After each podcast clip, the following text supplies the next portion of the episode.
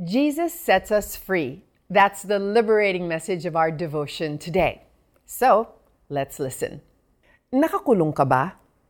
There was once a woman who lived in a three-story house. Dahil ilan lang ang mga bahay sa lugar nila na hindi bungalow, she enjoyed quite a nice bird's eye view of the village day and night.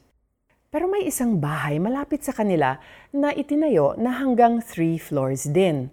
The woman wasn't bothered at all, but what concerned her is the fact na ang third floor ng kapitbahay ay walang bubong at doon nakakulong ang aso ng may-ari.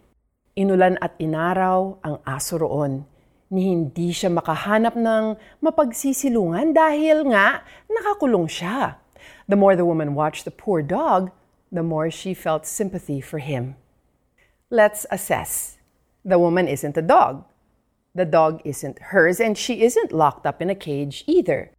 Pero bakit hindi siya mapakali at awang-awa siya sa kalagayan ng aso? Because the woman knows nobody wants to be in a cage. Being locked up is such a frightening experience. Even our animal friends need freedom to roam around and find a comfortable and healthy shelter.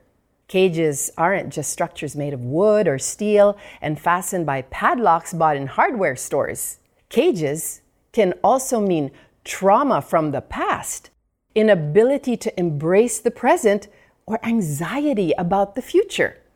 Cages can be the lies the enemy keeps whispering to us. They can also come in the form of hurtful words from other people, sinful bondage, and addiction. The list goes on and on. But the good news is there's somebody who can and has set us free. It is Jesus. Kaya niya tayong palayain mula sa anumang kulungang kinaroroonan natin. Kaya niya tayong kalagan sa mga tali, posas, bakal na pumipigil sa atin upang mamuhay ng masaya at malaya. Ito ay isang pangako ng Ama na dapat nating panghawakan dahil totoo ito. Magdasal tayo. Ama, salamat sa pagpapalaya ninyo sa akin mula sa kulungang kinaroroonan ko.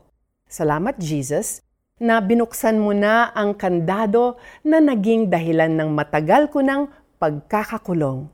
Amen. And what is our application? Well, are you in a cage? What are the limitations that you know aren't God given?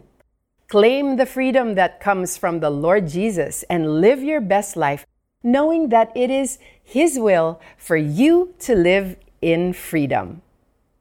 Kayo'y tunay na lalaya kapag pinalaya kayo ng anak.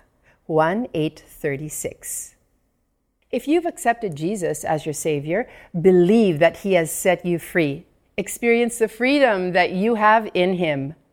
Join us again tomorrow for the last part of our series, Jesus Sets Us Free.